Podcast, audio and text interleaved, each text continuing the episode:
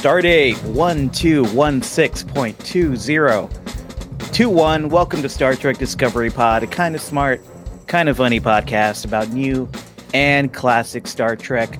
I am your reluctant captain, Mike Garcia, and with me on the view screen, we have Mariah Gossett, Clyde Haynes. Uh, Grant Davis isn't with us right now, and I forgot to think of a clever uh, Trek pun reason that he's not here. Can anybody he's been help destroyed me? by the DMA. the the mini DMA or the actual DMA? Oh, the mini one, of course. The mini one, yeah. yeah. I was gonna say he's got a two o'clock meeting. uh, this week we are streaming the pod live on YouTube. We're going to be talking Cronenberg. We're going to be talking arrogant scientist. Uh, talking lovely, beautiful, but deeply troubled ship's counselors. Talking DMAs, talking inmate rights, talking stars, talking Trek. Mike, just get to the point. Tonight, we're reviewing another brand new episode of Discovery. It's season four, episode five, The Examples, written by Kyle Jarrow, directed by Lee Rose. Uh, I'm excited to dive into this one, guys. But before we do, Clyde, can you remind the folks about the live chat? Hey, if you are watching us live and you want to participate in our podcast, YouTube live stream, whatever you want to call it, There it if is. you want to participate, all you have to do is cat type capital P, capital O, capital D, capital pod in the chat, and we will check out your comment. If you have a hot something, you know what it is, type a capital HF in the chat, and we'll take a look at it when we get to that part of the show. Yes, yes. But uh but you know, before we do anything else, um let's do some hot think it's breaks. time. All right, let's do this. It's time for hot breaks. And if you're watching us or listening to the pod for the first time, hot breaks are our quick hot takes on the episode we are reviewing. If you're watching live, please do drop your hot breaks in the chat uh, with HF in front of it. All right, hot breaks, disco season four, episode five. Who wants to go first? I'll jump in. Yeah. Um, I think we've really hit our stride with Discovery. I felt like this was a great episode. We're hitting a little bit of that adventure of the week feel, which reminds me of our old classic Trek, but still getting enough information to move our major season plot forward. Um, I like that we got a lot of fun references across the Trek universe and time span from Voyager references, TOS references. Enterprise, like all of everything was referenced, I feel like, in this episode in some way, shape, or form. Uh, there's a USS Janeway, which I'm excited about, made me very happy. Um, and I really feel like I'm excited they made the investment into this beloved AR wall because we get to see new planets every single episode.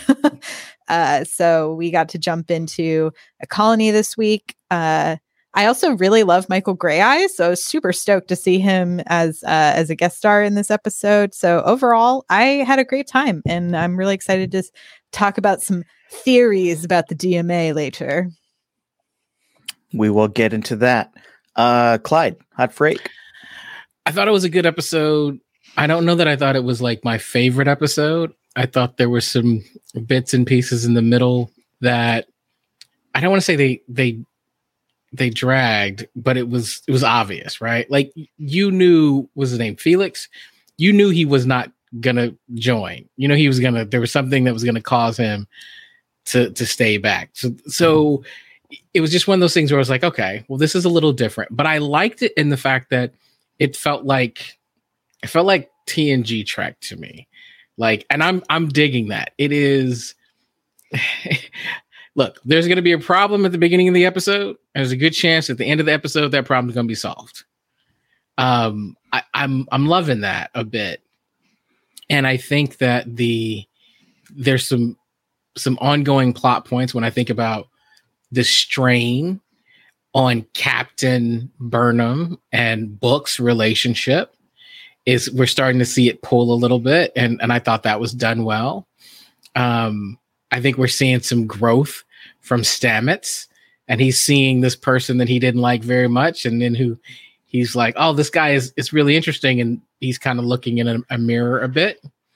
I, I, think there's a lot in here that was just kind of interesting. I mean, it, look, and I can't. Uh, the guy from Rise, I can't remember his name at the moment, but all I thought was Ruon Tarka. Yes, Tarka. I was thinking, you don't know Saru, but I wouldn't yell at him.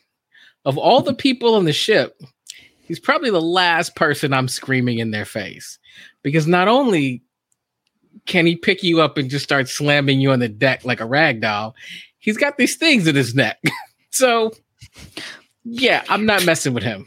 So I thought that was a bold, interesting move, and kudos for Saru for keeping it very chill. I like that. So no, oh, I thought it was a good episode. I just didn't think it was my favorite episode. Yeah, uh, definitely not like the high point of the season for me, but still really solid. And I think what I like the best about this, well, two things. I really like that um, this episode, like Star Trek of the past, did a nice job of presenting Starfleet as an empathetic um, outfit, and it showed that empathy as strength. Like when Michael and Book risked their lives to save these inmates, six inmates, and um, between Michael and Michael and Book, they didn't know what these inmates did, and they didn't care. They deserve to live. We need to save them. We're going to be empathetic, and that translates into um, being brave and being strong and doing the right thing, which is what I always responded to about Star Trek and Federation and Starfleet. So that was a great depiction of that. Also, I just am really loving the the focus on Culber this season. We got we got a good amount of it last season, but I think um, I, I I think the uh, the focus on him this season has a potential to be very deep and interesting, and I like that we're getting a callback to his extreme trauma, his extreme sci-fi trauma, uh, in a way that isn't a joke or oh I died and came back, haha. You know, we're we're actually it seems like we're going to deal with it, and it would only make sense in his role, not only as uh, the doctor, but as ship's counselor, where he's counseling like up to five or six people a day, um, and and counseling all these refugees that are coming ab- aboard. That um, there's uh, a lot of layers there that will lead to him not just burning out, but um, what we saw in this episode. You know, he's still dealing with those traumatic effects. He's dealing with survivor's guilt, survivor's remorse, which is interesting, and I like the way they they brought that up in this episode but there was a lot more to like about this episode you know now more than I think about it i i really like the idea that this was kind of a like you guys were saying kind of a mix of tng mix of tos with the plot you know there was a problem we solved it uh, through ingenuity and bravery and empathy and all that um, but there were also some really great um, character side side stories and there was a really uh, there was forward movement, it seems, with the DMA plot. So it was a good mix of stuff, and I thought it was really solid. Um, before we dive into more, um, I do want to get some of these hot freaks from our live viewers. We can talk about those. All right. Uh, Marge. Oh, good point, Marge. Marge says Zora has feelings mm-hmm. could be trouble. That's what Marge took away from this episode. Yeah, are we? do we really want our AI to be sentient? So far, Zora has been cool and helpful and chill and empathetic, but if yeah, you make sh- her mad, is she gonna? is she gonna like heat up your sonic shower and give you a nice, you know, burn or something? I'm not even thinking about her hurting the crew, but do you want your starship to feel guilty about shooting down an enemy vessel? right? Yeah. Like like that's a that's a little bit of a problem. Like when I go fire, you know, in the heat of a battle, I don't want I you you don't want your weapon of choice to go, hmm, how do I feel about this? Right? So I think that's the thing that um that concerns me a little bit. I think it's kind of cool, but it's also a little alarming. I think it's yeah. kind of cool because I was excited for Zora, like as a character, I was like, oh, I like seeing that growth, but that's that's an interesting wrinkle you brought up, Clyde. What if Zora has ethical conflicts in the heat of battle? Yeah. Yeah, I'd wonder what the parameters are for Zora as far as like what she can and cannot have access to without like command Mhm. codes and different capabilities and things like that. That could pose as some interesting plot um, points moving forward. And then we also know eventually Zora is abandoned, so it's it's interesting to see if that is a if that's part of the reason why eventually the ship is retired in that particular way because She she's too powerful. Yeah, another weird, interesting, and I think like super compelling um wrinkle in this season, right? We're getting a bunch of interesting stuff with these characters. We saw Tilly take off last last uh, episode, which uh, I know we didn't do a pod for the last episode for episode 4, so we'll touch on that a little bit today. Um and a lot of characters still going through changes and crises and lots of stuff. Mhm. Uh, continuing with the viewer hot frakes, Kern says, This was not one of my favorites. I was really disappointed with the prison storyline, making it so pat that all the prisoners were either repentant or unjustly incarcerated. Yeah, how'd you guys feel about the uh, prison storyline here? I mean, I I'm you know personally I'm an uh a, a an a, a oh my god I can't say the word um I don't think we should have uh, abolitionists is that the word I'm looking for I think Anyway. so. Yeah, yeah. um I don't know anyway I don't think we should have prisons in general so uh that's my personal viewpoint so I think any imprisonment is uh unjust um so f- to me it was like yes of course we should break all of these people out and like and and any crime is not worth people's time in prison. Um so yeah I, I i thought it was an interesting way to to kind of put that forward as far as like the personal choices of what people make and how they uh, pursue their justice which i thought was inevitably what sort of happened at the end right? Like he knew what he thought his punishment should be for the crime that he did. So i thought it was interesting. Something just didn't quite add up to me, right? And that was this is Emerald Chain territory, right? What we've seen from Former- the Emerald, former Emerald Chain, Emerald Chain. yeah. I, I think what we've seen is that you can have some kind of bad dudes in the Emerald Chain. Yet these six were all like, like pretty non-violent. Non. I am Jean like- Valjean. I stole a piece of bread. Yeah. Right. It, it, it was it was very simple stuff. And there I was kind of expecting somebody to go nuts, right? And be like, I got you now, like something like that. And it just never happened. Um, so it was just it it, it seemed a little I don't want to say blah, but just a, a little light. Um it didn't bother me. I just kind of noticed it. I was like, okay, this is different. Yeah. I mean, their whole thing was like they were the examples, right? So, like, through the Mhm. imprisonment of these people for their small crimes, um, or majority of the people for their small crimes, like they, that other people were like, well, I don't want to be that either. Um, so I guess it worked in their their eyes, but I'm sure like But, Yeah. but it I, I would be very interested to see how many people maybe didn't even make it to the prison, Right. how many other people were Yeah, because Taken off world to other never prisons. worked anywhere else, right? Like No. that, Yeah. that's not Yeah. a philosophy that's ever worked. right because Yeah, this like- also the like- same emerald chain that like put the things on the back of your neck That's like, what I'm saying. keep you from leaving, you know. So I mean, if you also would have that blow in you place, up. like like blow you up. yeah, Like um, Yeah, So I if, guess uh, this is if the lighter version. If this colony put people in prison for like stealing a sandwich or whatever that one guy did, like you've heard that phrase, like, oh, they did such a bad crime, they're going to put them under the jail. Like, I wonder who's buried under the jail, right? mm, Like, where are the real criminals? But I, I But, did like um, the idea. I did like the uh, the attempt at the idea that, um, at least bringing up the discussion about uh, punitive prison systems versus rehabilitative ones, Mhm. right? mhm. obviously mariah we're along the same lines i'm a, I, I i of course am for rehabilitative um incarceration if there has to be incarceration not necessarily punitive. And the one here was just an extreme example. So i can i i, I like that the the comparison or the idea was brought up and explored.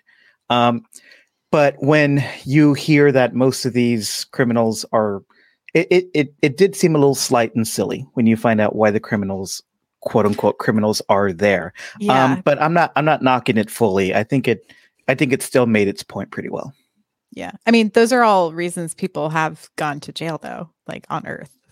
So it's like, you know, if we all think it's silly in this TV show, then why are we doing True. this to real life people? yeah but i Um, think they they locked them all up for life though so that Right. was that's that's what was different yeah like steal a sandwich life oh no I mean, but isn't any prison sentence a life sentence because then you can't get a job, you can't get housing? I just think, Not- you know, if we're not- going to go down the rabbit hole. we we could get Not into to a mention- discussion all night about yeah. yeah our justice system and the ability to prove guilt or innocence. There's a whole Yeah. that is Sure. a rabbit trail. And Yeah. what's supposed to be or I think what I enjoy about Star Trek is it's supposed to be a world where a lot of that has been resolved Mhm. right? Where some of that those injustices, those concerns have been resolved. And usually in Star Trek, what happens, and this is you know par for the course, is we sh- our our beloved characters show up somewhere else on someone else's planet, and then there is a trial about whether or not like in their justice system and we get to critique our own justice system by looking at Right. someone else's and that usually takes on the main plot of the entire show this was done differently in that there were a couple plots um and so i think that maybe that's what i was used to i was expecting tom paris and harry kim to be struggling over something or Riker to be accused for murdering some like things like that um this was a, a different take Yeah. Yeah. But what it it did give us was uh, it was a different take, and I think um, just like a lot of other episodes of Discovery, uh, instead of putting us through something procedural like that, like some of those old episodes would do to to make its thematic point, this one instead invited us into the heart and soul of a character with um, uh, the guy who stayed behind. Michael Felix. Greyeyes character, Felix. Yeah, my, Michael Greyeyes. I think his name was Felix. Um, and if there wasn't a lot of depth on the page, I think this actor really sold um, what he was going through, and it really worked for me. So at least we got that. That yeah. was really good. Yeah. If y'all aren't uh, like uh, similar to Michelle Yeoh, uh, Michael Greyeyes' IMDb page is full of some really great gems. So if you want to go down that rabbit hole, I highly recommend it. Um, he's wonderful on Rutherford Falls. Um, Yeah, he was But- awesome in this. yeah, I really But- enjoy him. Um, Yeah. But I wanted hot- to. Oh, go ahead. Oh, we did. Okay, go ahead. Yeah. Uh, Choopy says, "Hot freak. This was my least favorite so far, but still has interesting bits and pieces for me. The colony was a the animated series similarity. I definitely think scientists, the scientist, the new scientist, is sus. Book is right about him, and all caps. Zora has feelings. Mhm. Thank you for sharing that. Yeah, uh, Uh, that led me right into what I wanted to talk about, which is I think the I I think uh, Tarka is suspicious. I'm like, how Oh, would you know exactly how to build this thing so quickly, even at a Yeah. tiny scale? Which means you probably wrote up a plan for that. I don't think he necessarily made it, but I would 100% guarantee he wrote up plans for something and they were stolen by someone or um, you know he because he had that thing on the back of his neck um, which i Mhm. think is left over from the emerald chain stuff is what i took from it um, Yeah, and that's so what the uh, somebody emerald evil has access to his knowledge Mhm. Yeah. Um, when people were abducted and on Emerald Chain, like prison colonies, they, they all had that in the back of their neck, right? That's what that was Mhm. about. You see, I, I enjoyed Tarka as a character. I thought, like, at first, it's like, oh, here's another, like, super arrogant scientist. It was kind of cool, his dynamic between him and Stamets. Um, and Shawn Doyle, the actor, did a good job. But I like that he even though he was extremely arrogant, but he did prove his quote unquote brilliance. Um, and he also was a team player. He didn't really put anybody down. He uh, he worked with everyone. Uh, he worked with Reno. He worked with Stamets. He worked with Saru, and he he brought everybody kind of to his where he was. You know, he was like, But he- "Here's what I want to do. Can you join me?" Um, but, but he he, was still called kind of them names. He called kind of an asshole. He, he, he called you know Reno grumpy lady. Come Mhm. on, man. yeah. But that's that's for us to laugh at because we know she's a little grumpy. I This just was I, the- I, Go I. I it felt almost as though he wanted the ship to blow up. Like Mm. he he he he was like, let's push it. Let's just keep pushing. Let's keep pushing. And it was kind of like, mm, I mean, isn't it? I, I, it was kind of funny to me that you put like the two most like I don't know, willing to go to the edge of danger for their arrogance and their genius people in the same room. So I'm really glad Saru was there because like while Reno is maybe a little bit more I don't know, uh level-headed, I guess. I don't know if she would have the ability to break through that arrogance like of those two together without Saru there. So um yeah, I think if Saru wasn't there, they 100% would have blown up the ship. I just gotta say, I, I really love this cast. And I think an episode like this is okay because the cast just they bring something extra, right? So if it's book, in book communicating with very few lines, but just in his emoting his feeling. So if it's you know, you've got that, and then like Tig Notaro like lights up the room. Like you know she's in the room, and it's just those moment things where like she makes the comment about Tilly. Then you've got Doug Jones kind of perfectly his timing was excellent. It was like, I miss her too. Like it's just th- these performances are really impressive. And I'm not trying to say anything else about any Star Trek fr- franchise, but I put this cast up against anybody in the Star Trek, like on any ship, in, in terms of just their ability to act. This is a strong cast. I I love this cast. I want to echo that because, and and it's it's what you get when you have um, creators writing characters in the voice of the cast. Because I know that Jet Reno was written specifically for Tig Notaro, and I think the same was done for Doug Jones and Saru. Um, just kind of playing to those those performers' just strengths and personalities. And I think that really shines through. Those are even though we don't get a lot of Reno on the show, I always connect with Reno. I always, I always am anticipating her coming on, and uh, I think at this point, Saru is my favorite character. I, I identify with him emotionally more than any of the other characters, um, and it's just because of that poised yet uh, beautiful and varied performance that he gives. And the same can be said for all the cast; they're all amazing. Um, I was watching today with my wife, and uh, she was like, "I like the show; it's good. The actors are amazing." She's like, "But what I miss compared to old Star Trek is that a lot of these actors, I've they're almost name actors. I've known them before, I've seen them before, and I have other associations with them. Whereas with the old Star Trek growing up, I didn't know any of these people, so it was different. It kind of felt like I was in on a secret that I knew who Patrick Stewart was, or that I knew who, um, you know, uh, Jonathan Frakes was. You know, do do you guys feel a little distracted when you see like Rickie from My So Called Life uh, on the show or something like that? No, and I think that's too all of these actors um choices that they make. Like they really embody the characters that they're playing like and I mean, it could also I think it's just like getting older, right? Like as you get older, you just know more of these faces and these actors. So like Mhm. yeah, as Who like you a calling kid, old? as I said older, I didn't say old. We we see that gray in Um, your beard. but I mean, good. do you know what I mean? Like when you're younger, you're not having the same face recognition of all of these characters, like in the Yeah. same way that um, you know, now like I grew up watching a lot of MASH and like obviously Alan Alda is like iconic and in so many things beyond just MASH, you know, so it's you but you allow them to really like immerse you in the world.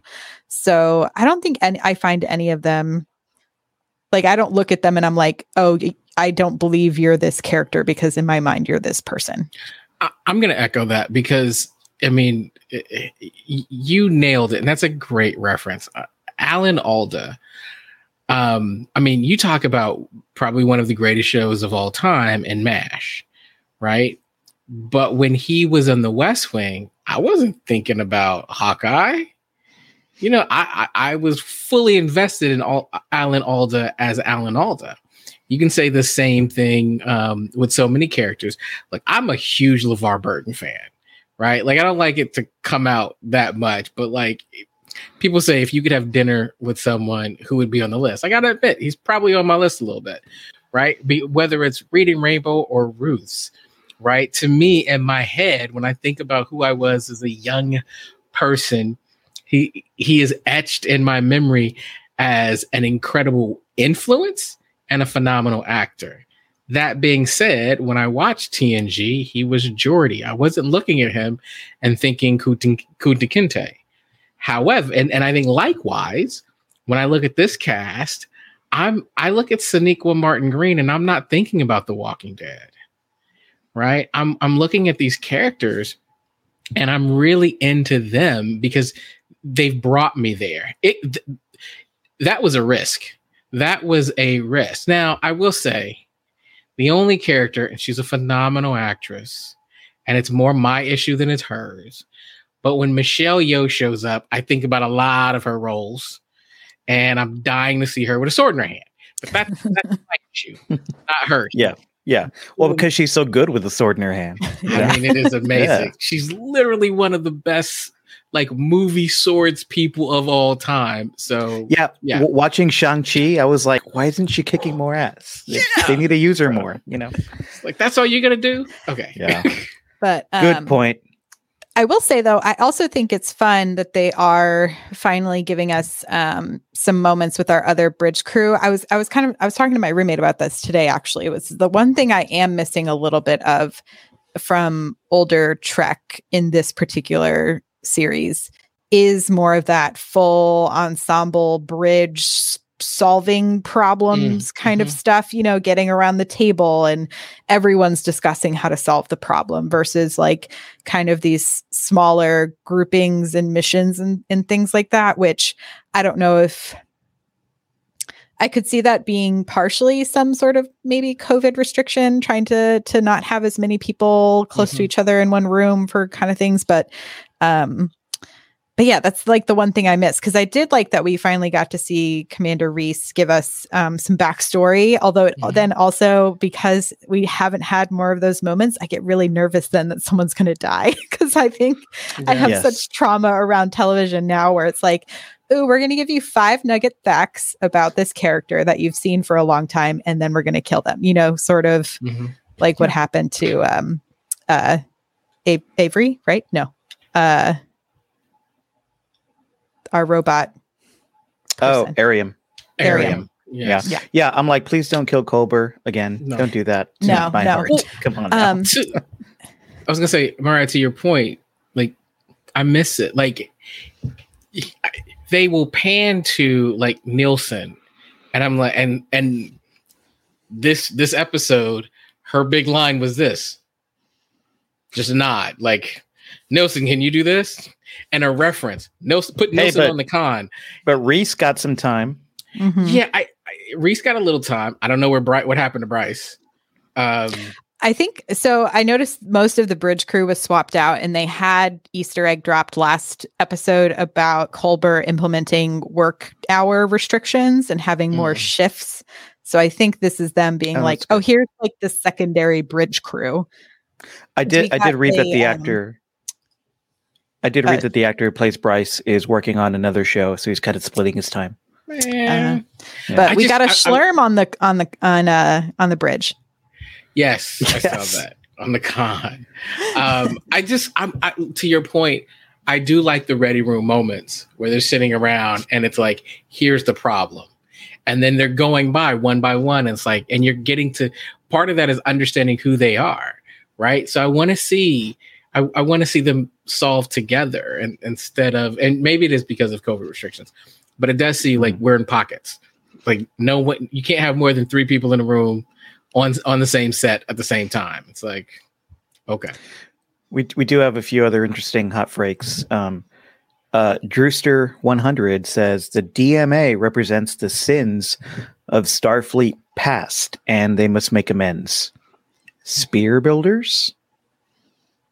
So, if we're talking about the sins of Starfleet's past, yeah, there's lots of sins, but I think it's um, with um, with Mister Arrogant Scientist from Risa that we got. Um, I we mentioned that he is working on this one of the super secret um, next level uh, spore drive projects, right? And all of a sudden, he he knows that there's a P in the middle of a pod, and that's what you have to push uh, to to make the DMA go or to make it stop. How does he know this? How do we get all this information? So, yeah, it really feels like the DMA, if it's not some like creepy big bad using some crazy power source to destroy whole worlds, then it is some um, unknown side effect of intellectual and scientific hubris that maybe came out of one of these secret Starfleet projects, right? Mm-hmm. Yeah, I was talking to Drewster 57 and a half, and um, just kidding. No, um, but I, I, I like that idea um, that it, it's representate it's it's representative of something that maybe Starfleet has done, right? If you think about they're at this point where they're creating this new federation, and maybe it's not as rosy. However, I think because it's Star Trek and it's tested because it's Discovery, I wonder if there's some type of time element involved mm-hmm. here, right? Like this is some experiment that has gone out of control, either in the future or in the past. And, you know, I, like I'm not quite willing to say that there's a big bad yet and I'm more wondering if this is an accidental experiment gone wrong. Yeah, it sort of reminds me from like the Kelvin verse when we have um Spock in that like dark matter ship thing. Do you remember this? And like would cause the, the, big rip wormhole. Yeah. Yeah, yeah. Um, so I'm wondering if there's something there. Um, yeah, I mean, uh, the the idea of the sins of the Federation being, you know, the Federation being this, we are here for the good of everyone, can also be looked at as we know better. And mm-hmm. if that goes unchecked, which it kind of seems like it has in this point in the Federation, um, we can have disastrous results, right?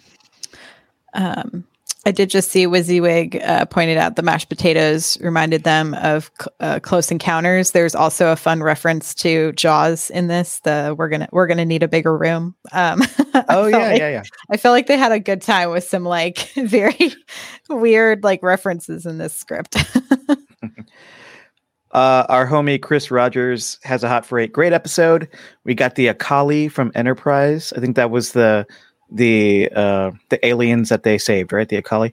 Um, Zora developing a consciousness, very clearly setting up Tarka as a villain, or at least as an anti-hero. I don't know.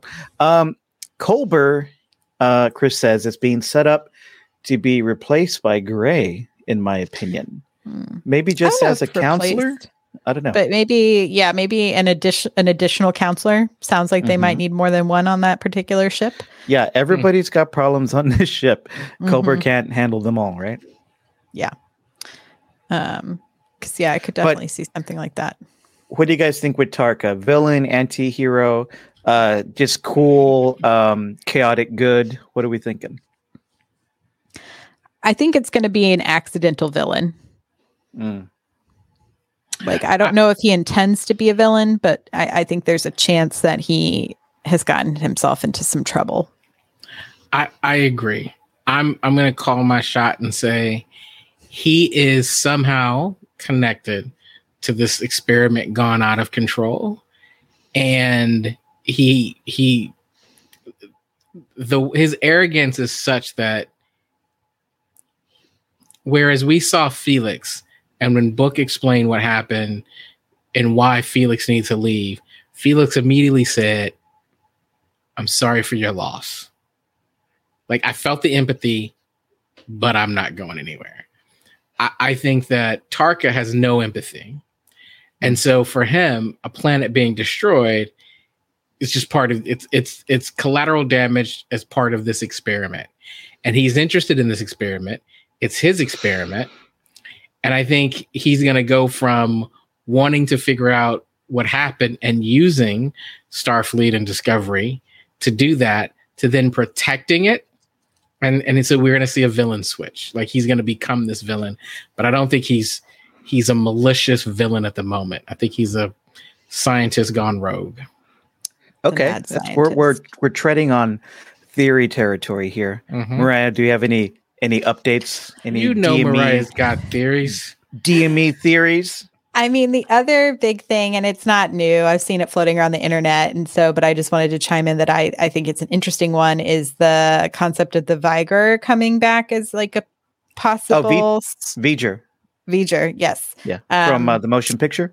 Yes. Yeah. Um, as a possible um, potential source or partner in this creation of a DMA now that we have it confirmed that it's not a naturally occurring anomaly. That is interesting. Like if it's, uh, it was set up that this is not a naturally occur- occurring anomaly or phenomenon. Uh, it would feel kind of stale if it's just like a bad guy behind all right. this, right? But if it is some kind of technology that had we thought was gone or long dormant, left unchecked, and has grown into some other kind of entity that maybe has anger issues and feelings, kind of maybe a parallel storyline with Zora that we're getting here. Mm-hmm. Uh, and they cross those storylines together. Um, that could be cool. I mean, Star Trek loves stories about um, artificial intelligence becoming more human-like, yeah. right? It feels like a an it would be like a natural next bump up from like control, right? Because mm-hmm. that's my other than theory is that somehow this is connected to to control mm-hmm. and them jumping into the future and what happens if they took all With of all this the, and someone tried to recreate it. With all the references to the syndicate, it would not surprise me if somehow the syndicate learned of and got control of of control and brought it back to life somehow. Yeah. You, you guys are sparking all kind of theories in my head right now. So one, I got a question and a, and a, a comment or, or concern. My concern is so stress free K, not to be confused with stressful K, um, says I feel like Book is going to leave with with Tarka and pilot the protosphere drive. So they mentioned the fact that there are only 2 mm. people who can pilot the the spore drive, and they're still struggling with that. The whole idea is to have this new ship that can be piloted without Book or Stamets. Whoa. Okay. When you're done, I have another okay. wild theory idea.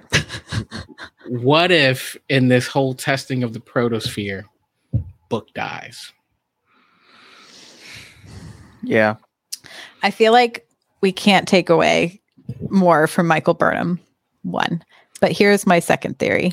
But she's strong enough to take this. it. I don't want it though. Their chemistry is too good. I can't. You cannot. Like unless there's like a, a unless you can show me a deadline booking of of uh David Ajala getting some big role somewhere else, I won't believe that. Um, right. but um, what Marge if, says no. Exactly. My my thoughts exactly. Yeah. Um, but what if uh, Tarka was covering up the fact that he is instead kidnapped all of the empaths from Book's planet to test the proto. Oh, and I had to want- destroy and accidentally destroyed the planet in that process. Uh, but but I, like they're alive, most of these empaths. Yes, he's he's taken them off world. Oh, yes. I want that. I want yeah. that. I don't think I'm gonna get it.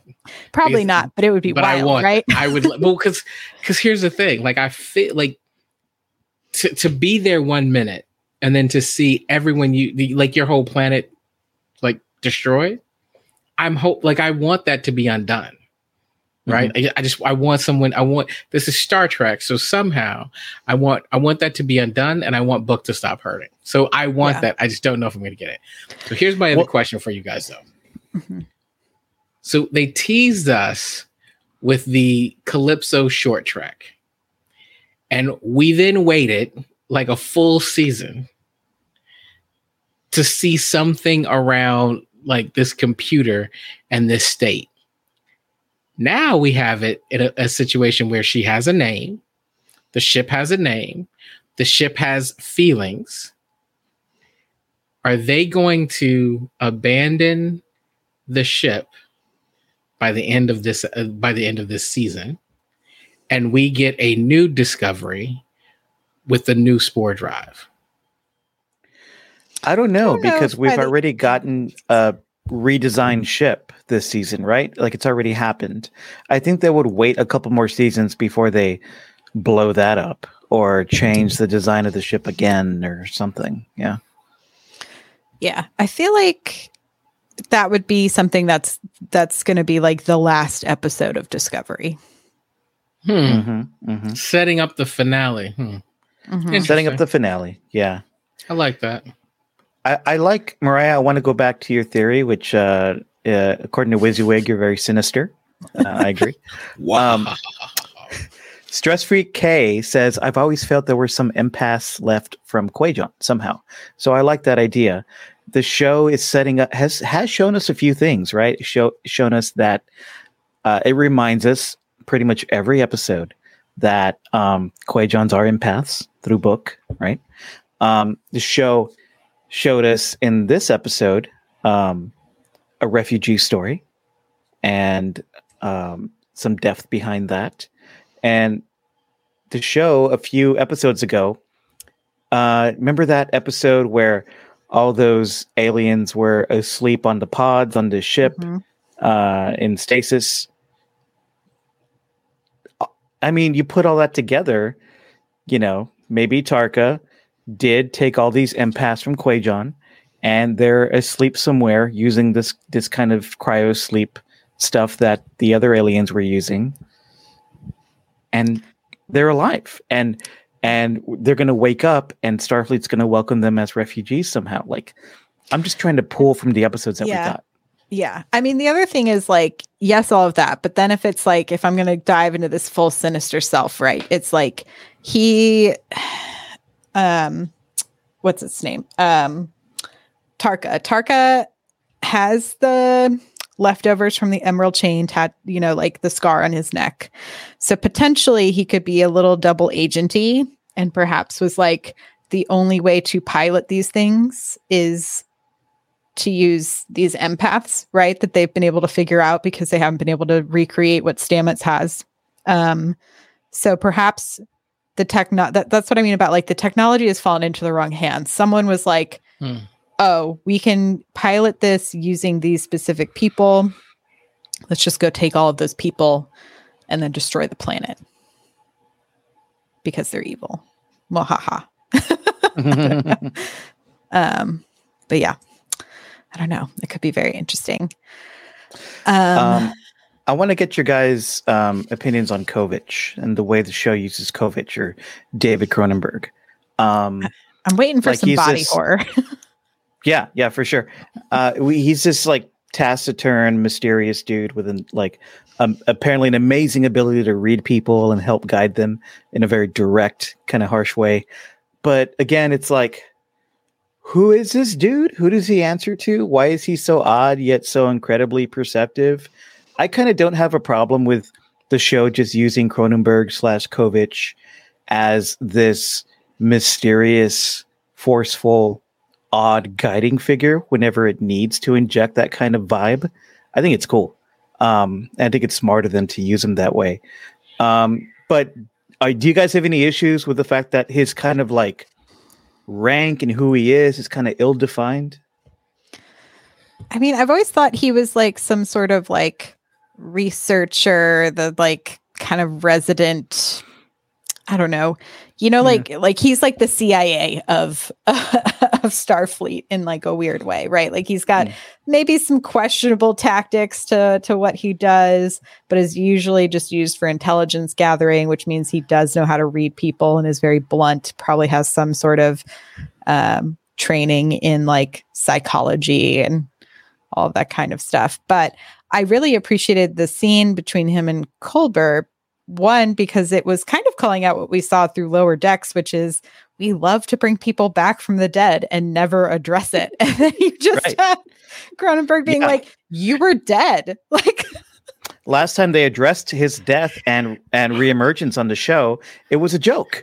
And I think they've done it a few times where it's a joke. So it's great to see them actually bringing that back and dealing with it. Like, okay, it's not just a joke. You have survivor's remorse, and you're you're trying to bury it by helping other people, but it's not working for you. You're just distracting yourself. You're you're not dealing with the issue head on. Yeah, I, I love that. Like, I, I really think that that was an incredible choice to, to bring that into this episode. It's really one of my favorite parts of the entire episode because anytime Star Trek can look at itself and say, this is a trend, a trope that that we do. Let's let's go in the opposite direction and address it.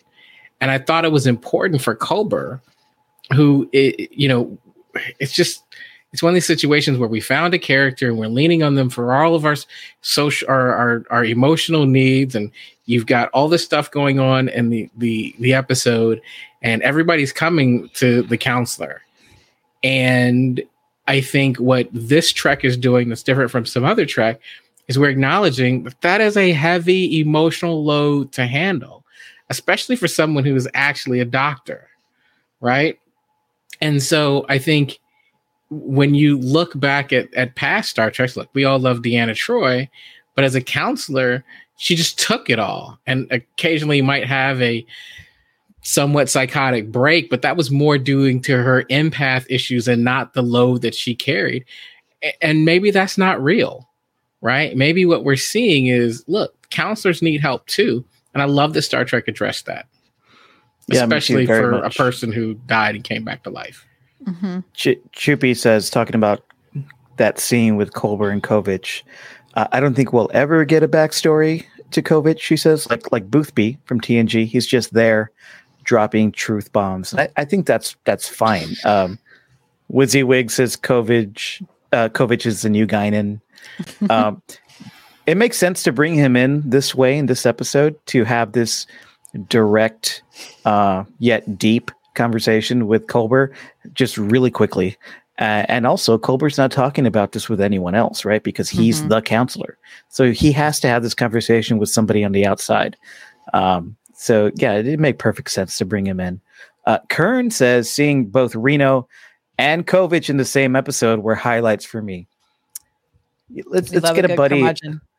Let's get a, bu- a little buddy episode with Reno and Kovich, right? That would be kind of can be hysterical. we'll have a curmudgeon off. Uh, I do want to say uh, Chris Rogers is giving Mariah props. Why isn't Mariah writing for Star Trek? Somebody at Alex Kurtzman. Because she's here with us. She's here with us. That's why. Your Mariah doesn't do it for the money, not for I the do it fame. for the love, She the does love it of for Trek, the love. For the love. That's why we're love here. of Trek. Uh, What do you guys One- think about the Federation working to establish itself again as a unified force of good for all? Um, like, like struggling to, still struggling to go out and say, okay, we're the Federation. I know we weren't great before. We were, and we weren't. And now we're here. We're back. We're trying to help you. Please trust us. Like we got that again with the prisoners. Is that going to feel old after a while?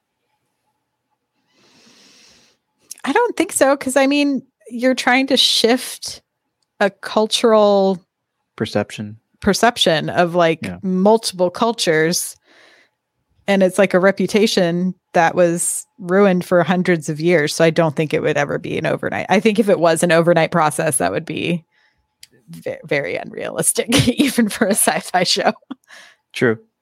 I also think it depends on where the show is going. And I don't know Mhm. that you can do both. And eh, you can either say, hey, this is our ideal, and we're going after this ideal.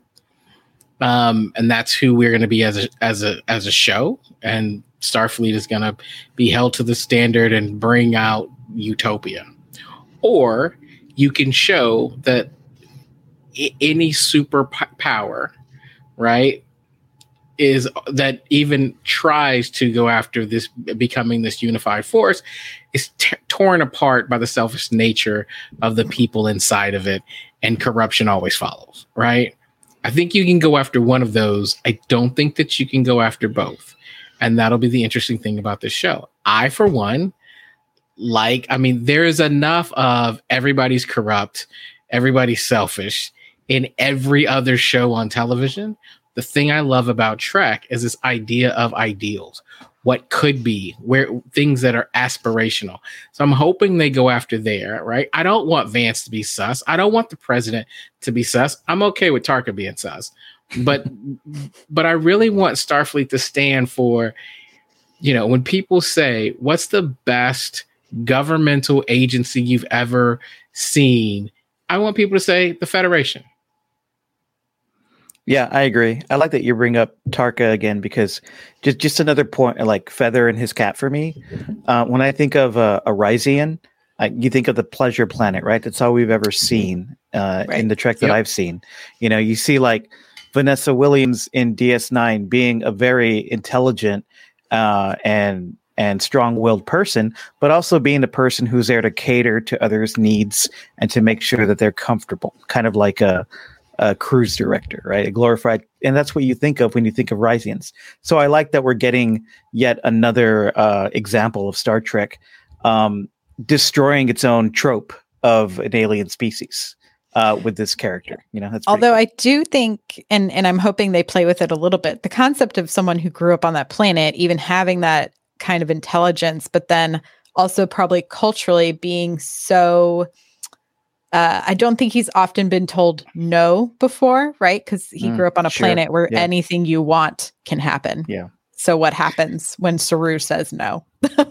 Sorry, yeah. Mike said Vanessa Williams. I got distracted. I don't hear. I, I, I, I feel after that.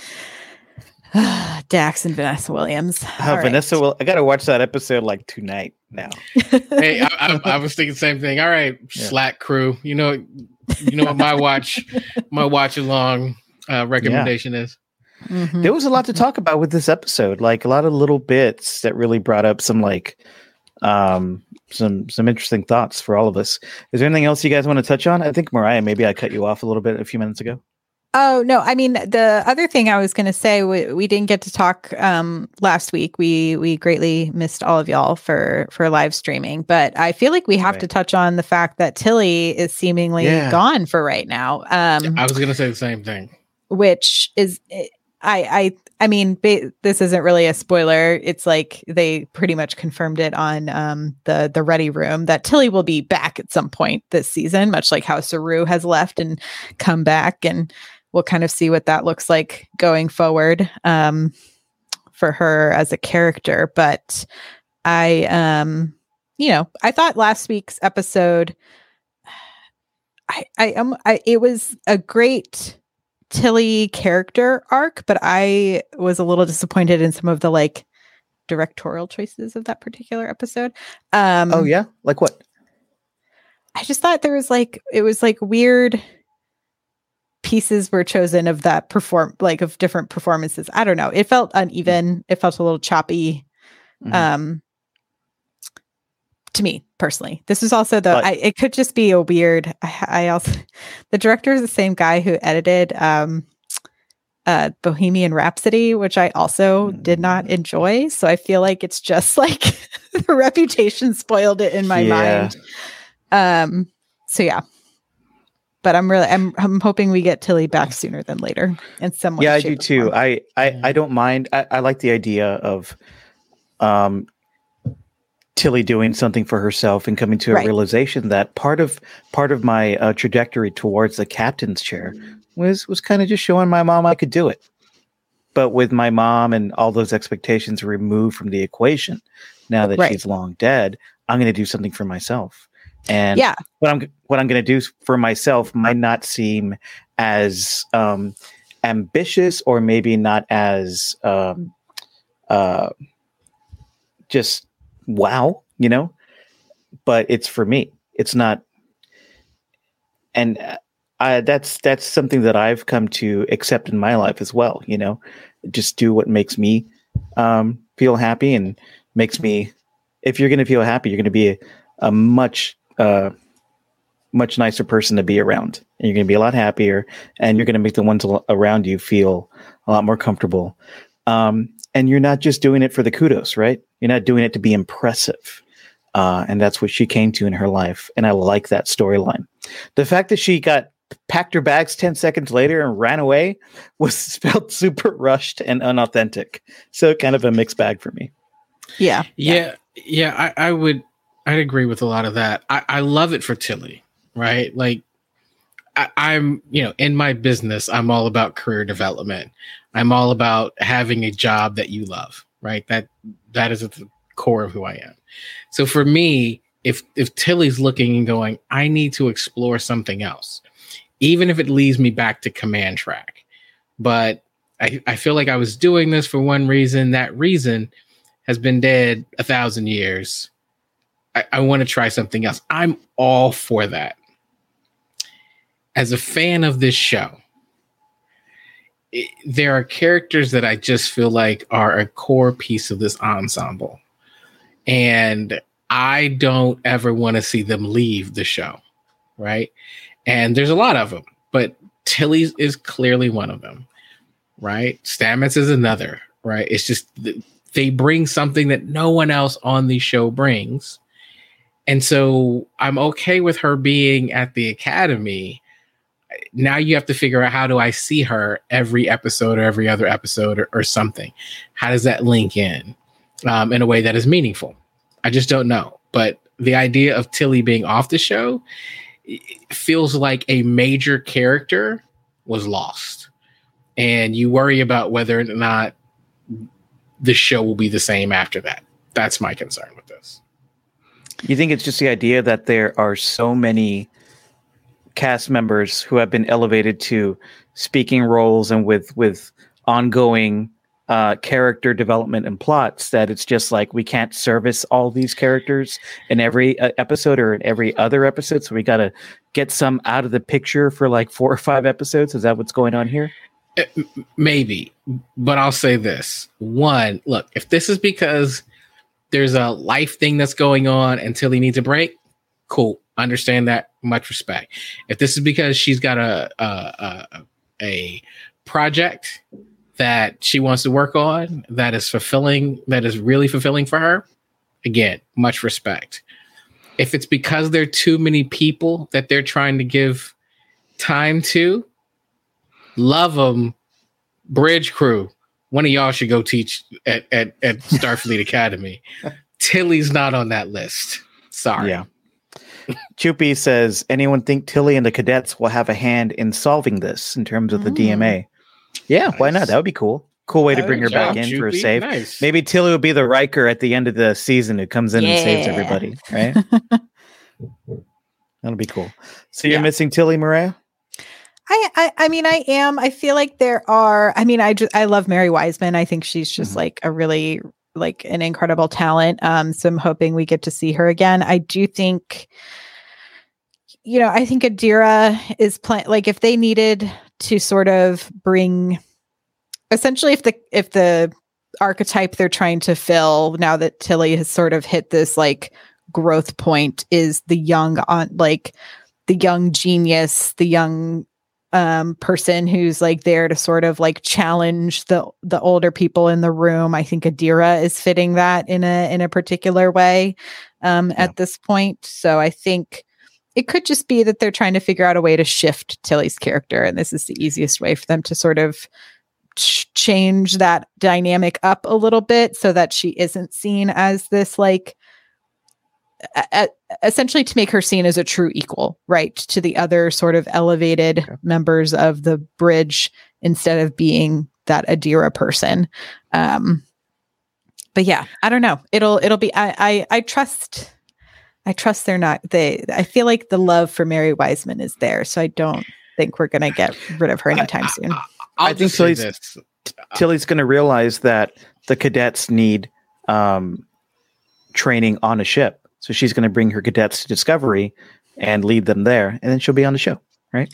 I like that, Mike. Look, I, I'm gonna say this. I know that it's not. This isn't great writing. What I'm about to say, I'm aware of that.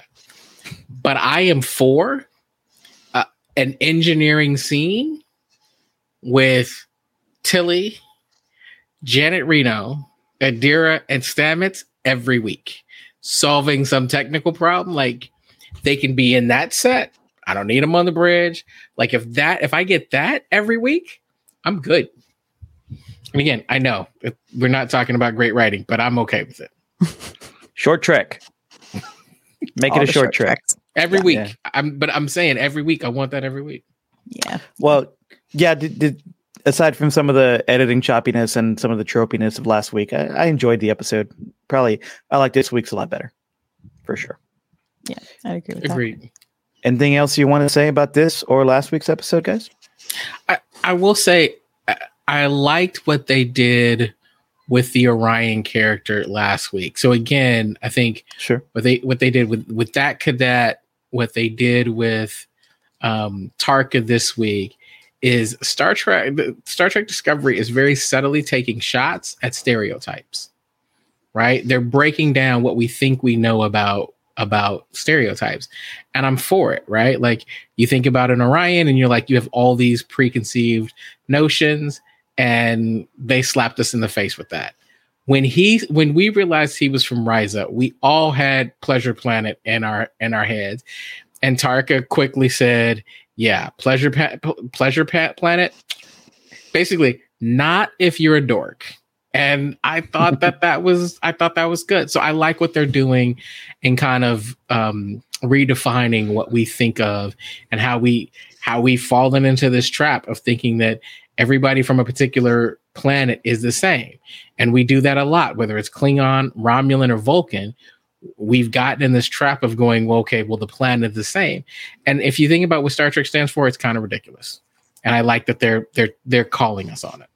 Yeah. It's true. And Star Trek does have a great history of sometimes uh, delving into these stereotypes and tropes that the franchise itself has built and ingrained in us and and making them deeper and challenging what you think about them and turning them on their heads and having characters that defy those tropes right like like the ferengis on ds9 like quark um, like rom who break the mold of just being like a greedy you know, selfish little trolls. You know, they grow into full dimensional characters, three dimensional characters, and don't exactly do what you think a Ferengi is going to do. Um, and yeah, that that tradition is definitely carried on more here in Discovery. Uh, and yeah, the latest example was was our Risian scientist for sure. All right, I think we're at an endpoint, guys.